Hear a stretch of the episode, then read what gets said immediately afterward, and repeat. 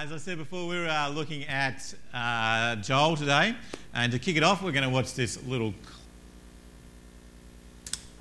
It's an impressive bit of art, isn't it? Uh, if you haven't seen it before, it's uh, quite interesting, isn't it? How if you go around the side, there's couches and tables, and there's a whole lot. It looks like just a whole bunch of stuff stuck there. But when you get the right perspective, when you come and put it into the frame, when you get the big picture, it all falls into place, doesn't it? It all comes together. Well, it's great to think that there is a big picture, isn't there? Uh, it's hard to think if there isn't a big picture. Imagine if life, there wasn't a big picture. Uh, just that life was this whole set of random events that just collide into each other, and at the end of it, there is nothing. There is nothing that holds it together. There's no reason for it, there's no rhyme to it. It's just a whole bunch of random events.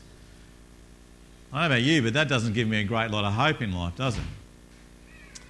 But is there a big picture? Is there a big picture that we can hold on to? Is there a big picture that can give us hope? Is there a big picture that God has for us that can give us hope? Well, that's what we're going to be looking at today as we look at uh, the book of Joel. Uh, open it up if you can, because we're going to go through uh, three sections of it today. Actually, we're going to look at the whole lot. But uh, Heather's going to come up and read three parts of it. And uh, in that, listen for some parts that help you understand what Joel's talking about, but also the timings of each of them. Have a think about the timings of each of the different passages, and we'll think about that together after Heather has read it for us. Heather's going to come up. We're looking at Joel. It will be on the screen, but great if you've got your Bibles open as well.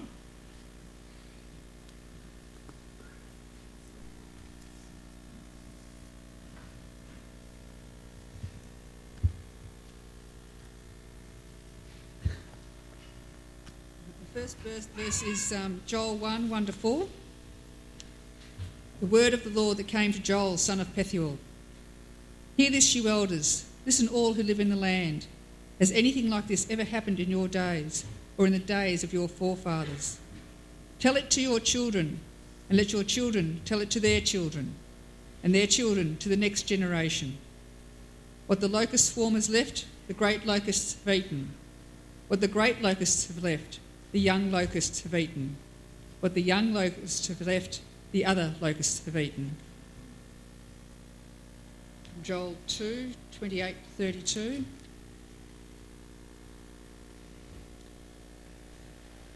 And afterward I will pour out my spirit on all people.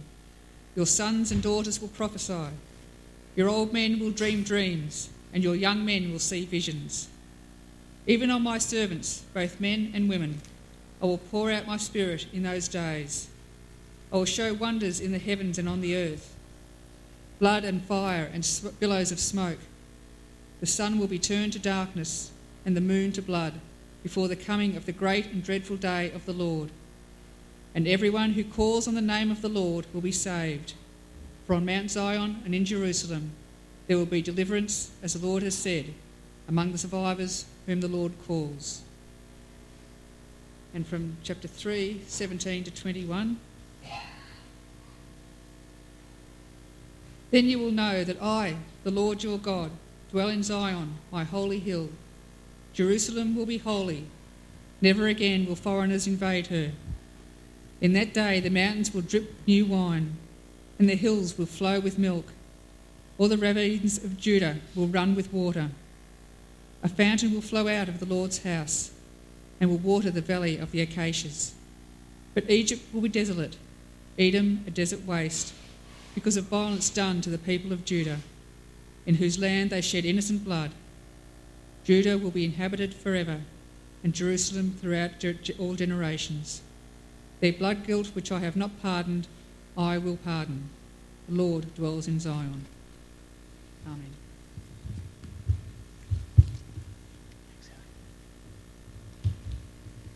Well, if you don't look on the back of the sheet and get a bit of an idea, uh, did you pick up what Joel was saying there? Uh, three different examples gives us almost three time frames. Uh, you'll see that Joel is talking about the present in chapters 1 through to 2, and then the future in chapter 2, verse 18 onwards, and then eternity in chapter 3. Uh, it's interesting, isn't it? As, you look through Joel, it's like this sense he's giving us a picture of those different time frames to help us see that there is a big picture and that God's got a big picture.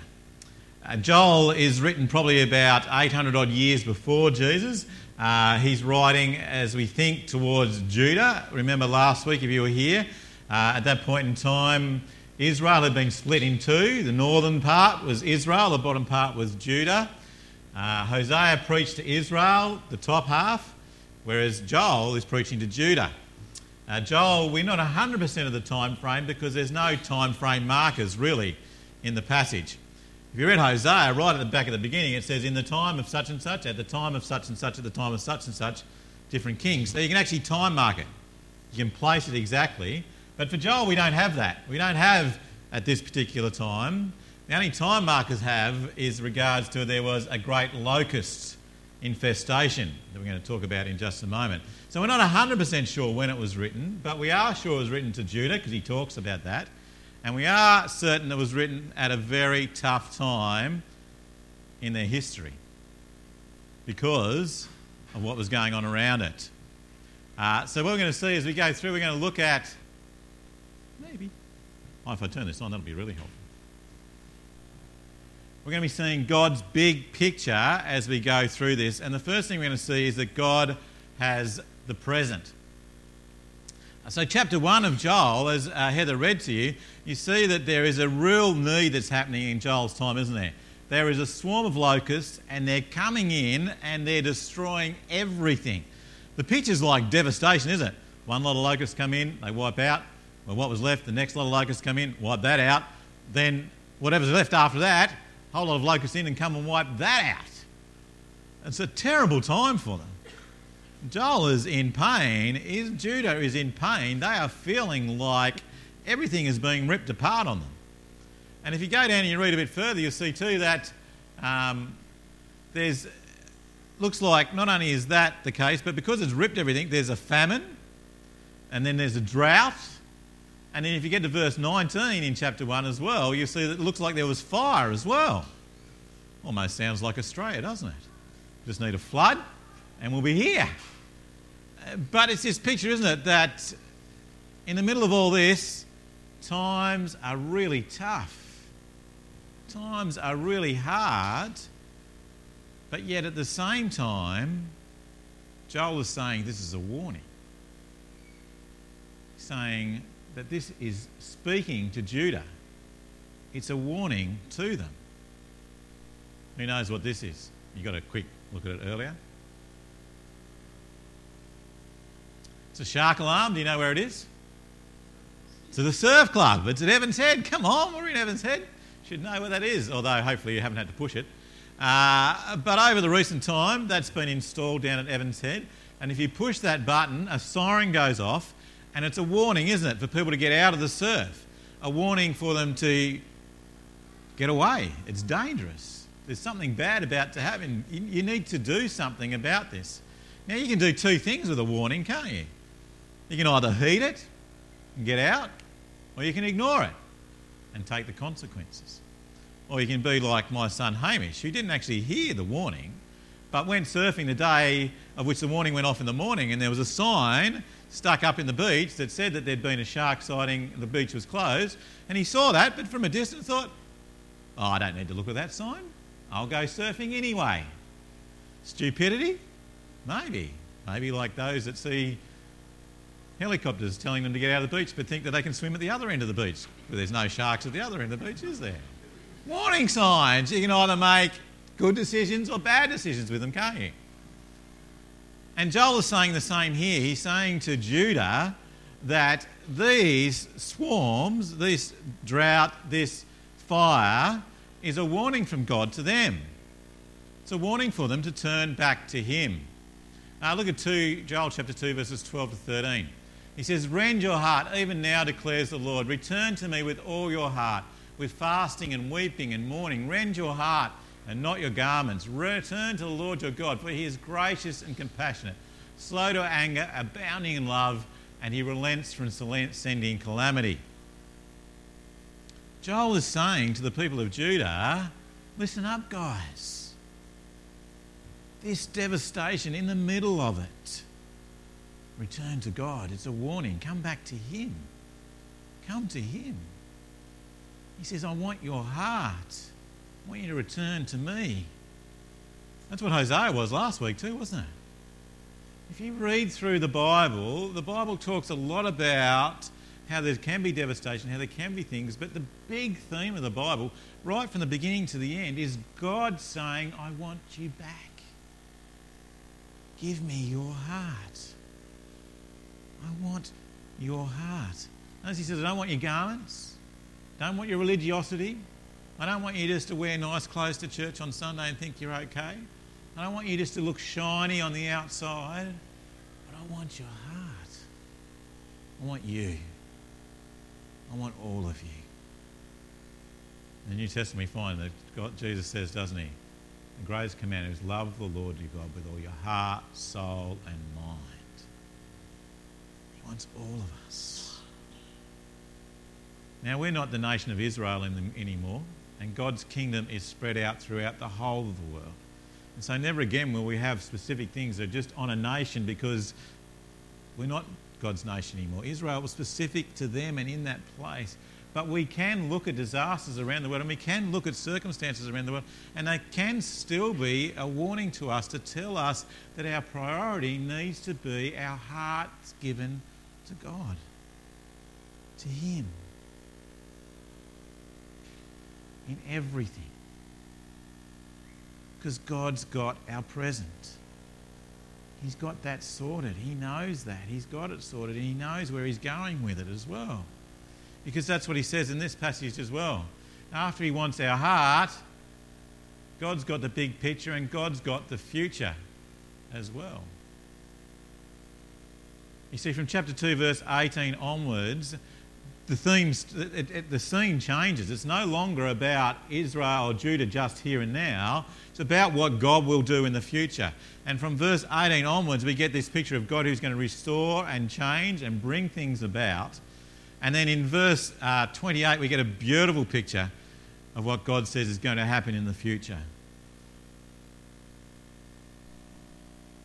Look at Joel chapter 2, verse 28 to 32, and tell me if you know where this is repeated in the Bible, where it comes to fruition. And afterward, I'll pour out my spirit on all people. Your sons and your daughters will prophesy. Your old men will dream dreams. Your young men will see visions. Even on my servants, both men and women, I will pour out my spirit in those days. And everyone who calls on the name of the Lord will be saved. From a Mount Zion and in Jerusalem, there will be deliverance as the Lord has said, and even among the survivors whom the Lord calls. Does anyone know where that comes to fruition? Acts chapter 2, isn't it? Peter, as the Spirit has descended and they're speaking to the nations of all the people who are there, he quotes Joel chapter 2 and he says, Today this is fulfilled in your presence. He says, Before we're in the, under the spirit of the law. Now we're in the age of the spirit. We have moved from this circumstance into a new age that now the Spirit is poured out on all people who put their trust and believe in Jesus. You and I now live in that very age. That is what we live in. And this is pretty amazing, you know, because Joel was written 800 years before this point in Acts and it comes to fruition. Imagine what the people in Judah are thinking back then. They've still got all this stuff going on. They don't see it happen. It's not till 800 years that they see it happen. But God keeps his promises, doesn't he? That's amazing, isn't it? 800 years later. You know, sometimes we don't see it happen here, do we? Sometimes we're unsure how it all fits together here. Sometimes we only see from the side and the lounge suite and the mess and the car bonnet, and it looks like a crash scene. But God steps in and sees it from the big picture, and He's got it sorted. He had the present sorted for Judah, He's got the future sorted as well, and He has yours future as well, and my present, yours and my present sorted as well. He's got it all, guys. He's got it all together. And it's always it's the same, isn't it? You notice that in that passage as he went through, as he said it's the age of the Spirit, he also said it was the age of salvation. It says today is the day of salvation. And that's the day that we live in. Now. And the picture is in Joel, it says, Rend your heart to God. Give everything to Him, which we know means giving our hearts to Jesus, which we know means equals salvation. That is the period that you and I live in today. Have you done that? Today is a day of salvation. Today is a day that God wants to welcome you home. Today is a day that He wants to give you His Spirit to live within you, to transform you and make you His own. Don't leave it to tomorrow today, immediate, now. And if you've done that before, well, today might be the day to return back, though. Maybe you've felt a bit like you haven't been connected lately. Today is a day to rend your heart to God again. Because He's got your present sorted, guys. He's got your future sorted. And He's got your eternity sorted as well. You see, that's what Joel does in chapter 3. When you read chapter 3, it's quite different again to chapter 2. Chapter 3 goes off in a different direction. If you read through it, you think, when's this going to be? Well, as you read through and you get to the end of it, from verses 17 on, that Heather worked, it's a picture of eternity, isn't it? It's a picture of heaven. It's a picture of God sorting it all. In first part of chapter 3, it's like the judgment where he comes and people stand before him and decide whether they've given their lives to him or not in the past. And then it's a picture of what it's going to be like to live in that eternity. And though it's couched in the language of Judah and Israel, it's actually God's eternity he's talking about there. In Revelations, we get the river running out from the city, don't we? And we get the river there in verses 18 or 19. It's a picture of eternity that God's got sorted. And if you read chapter 3, there is no picture of repentance or return. Because it's too late in chapter 3. If you read chapter 1, rend your heart to me. Chapter 2, today is the day of salvation. There's a chance. Chapter 3, it's judgment and eternity. He's saying, don't wait. Don't wait for eternity. Don't wait for that moment. We think down the track later on, next year, when I get things sorted, when my life's organised, when my family's sorted. It's not wait. Don't wait. Because God's got eternity sorted. God has it. He has the big picture. He knows the present. He's got the future. And He's got eternity sorted. And when we look at Jesus, we see how whole that is coming to fruition, don't we? We see that the promises that are made there are coming to fruition in Him. He's the one that brings salvation. He is the one that guarantees eternity because He's the one that comes back from the dead to show that He does guarantee it.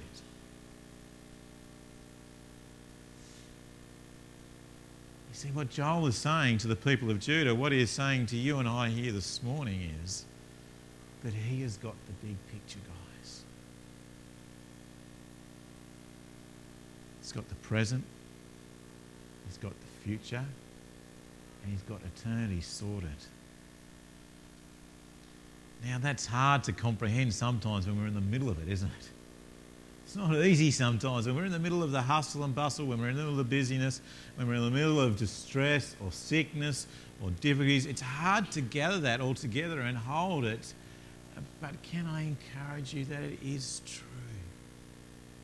That the book of Joel, that was written 800 years before, shows us comes to fruition in Jesus. Jesus does have it.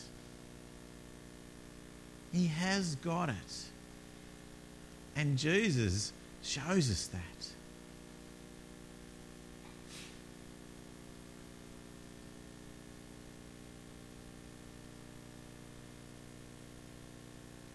Just nice little flippy bits there, wasn't there? Is there a clip on the bottom of that somewhere? Can you see? There. Yeah. I'm just going to show you this clip. You might have seen it before, but I just think it helps us to see that God has the big picture, even though we may think it's I was born not in that, Melbourne, not the case. Australia, 1982, and my parents had no idea that I was going to be born without arms or legs. I was the only one that I ever saw without limbs. My faith in Jesus Christ was sealed after seven years of wondering why, God, I was born this way. Uh, he answered me very clearly through John chapter 9. And I gave my life to Jesus at 15 after reading about how he came across a man who was born blind. And I'm like, hey, hold on a second. This looks interesting. and no one knew why he was born that way. I'm like, perfect. So I read on, and in verse 3 of the ninth chapter, Jesus said, It was done so that the works of God would be revealed through him. And I'm like, wow, God, if you had a plan for the blind man, you do have a plan for me. And that was the beginning of my personal relationship with Jesus. Youth groups were starting to call me, churches were starting to call me, opportunities were opening up everywhere for me to share my testimony. I was speaking in front of 300 sophomore public high school students. Three minutes into it, half the girls were crying. One girl in the middle of the room started weeping. She put up her hand and she said, I'm so sorry to interrupt, but can I come up there and give you a hug? In front of everyone, she came and she hugged me. She cried on my shoulder and whispered in my ear. No one's ever told me that they love me. No one's ever told me that I'm beautiful the way that I am. I couldn't believe it. It changed my life. At that moment, I knew God was ministering to her through me.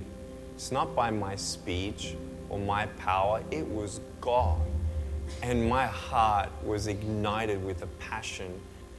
And it was an awesome day to see one soul transformed forever.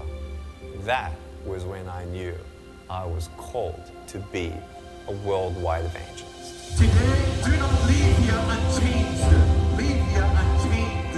You know, I- You don't know what God can do with your broken pieces until you give God your broken pieces. No saben And I want you to know when you fall down, God's grace is sufficient. God's hand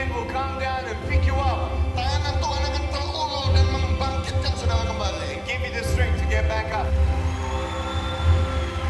In the first seven years of ministry, God opened up doors for me to speak 2,000 times across 44 countries on six continents, from university campuses, 40,000 students in China, to India, where we're talking to sex slaves, to crowds in the jungle of India, 110,000 people, down to Indonesia and all of Southeast Asia, to speaking at congresses of nations like Colombia and Costa Rica, where you see the leaders of that nation commit that country to the Lord Jesus. To Korea and speaking into the next generation about depression and suicide, and to Eastern Europe, where we did Serbia, Slovenia, and Croatia. And then doors in the Middle East, the message of hope was spread throughout the whole Arab world. That is God. And we know we've just begun.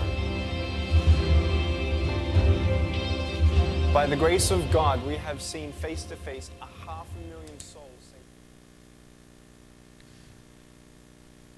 It's amazing, isn't it? Uh, I might have showed something similar about Nick before, but I think what I wanted to show you that was because imagine the family when he was born. Uh, Nick's own words as he was growing up, thinking, God's where is he in this? How does this fit? But within that, God showed him, touched his life, brought him to himself, and then set him on a path that was to bring God glory by him being able to preach about Jesus to thousands and thousands of people. And so he says something like 500,000 people have come to know Jesus in the time that he's been preaching. And he's been going around uh, in different places. Now, I'm not saying all of us are going to be like that and have that much of an impact. But God has got a plan for us. God has got the big picture sorted for us. We may not even see it in this generation, but in generations to come, it may play out down that path. The people in Judah had to wait 800 years for that promise that God made to come fruition in Jesus, and then the Spirit to be, in a sense, let loose on people throughout the world. It's amazing, isn't it? Can I encourage you to have a think through that, pray about what God is saying to you through this, in the circumstances that you're in. What's God got in store? Has God got the big picture to be able to trust Him in that? Because the release that comes from knowing that God's got the picture means that we don't have to be worried and concerned and, you know, so held up. And what he said, like chained, is what Nick said in regards to our lives, that we can end up being bitter and withdrawn and hold in, and because we feel like we don't know what's going on, but yet God has the big picture and He wants to release us to be people who seek His glory and show His works and His glory to the world in His Son Jesus and through your life. Can I encourage you with that? Can I encourage you to go home and pray about what that means in your life and the circumstances that you're facing at the moment? Be that really positive or be that really tough. God has your present. God has your future. God has your eternity. Because God's got the big picture. Let's pray. Heavenly Father, it's sometimes hard when we're in the middle of everything that's going on around us, when circumstances don't seem to be going right, when situations seem to be out of control, when life doesn't seem to be the way we thought it was going to work out. But Lord, as we read, Joel, as we look at your scriptures, as we see your word, we see, Lord, that you have the big picture and that you are working out all things, Lord, for your glory and for the good of those who love you. We don't know what that's going to look like, but Lord, we can trust you and know that you will do that. In Joel, it was 800 years after he wrote before the nations saw that. Lord, we pray it's not that long for us, but Lord, if it is, help us trust you in that. And that may release us, Lord, from the burden, from the worry, from the chains that are withholding us from living the life that you desire us to. To living a life that brings glory to you, to living a life that is saturated by Jesus, by living a life that is set free in Jesus, by living a life that helps others to be saturated in Jesus, to living the life that brings glory to you, Lord. We pray that you may release and take those chains off us so that we can do that, Lord. Take away the burden. Lord, as we rend our heart to you, as we give our hearts to you and you, Lord, we pray that your Spirit will do a mighty work within us and set us free, Lord, trusting and knowing, Lord, that you've got the big picture and living in light of that wonderful truth. Help us by your Spirit, Lord, to go out and live that way. We pray this in Jesus' name. Amen. We're going to sing the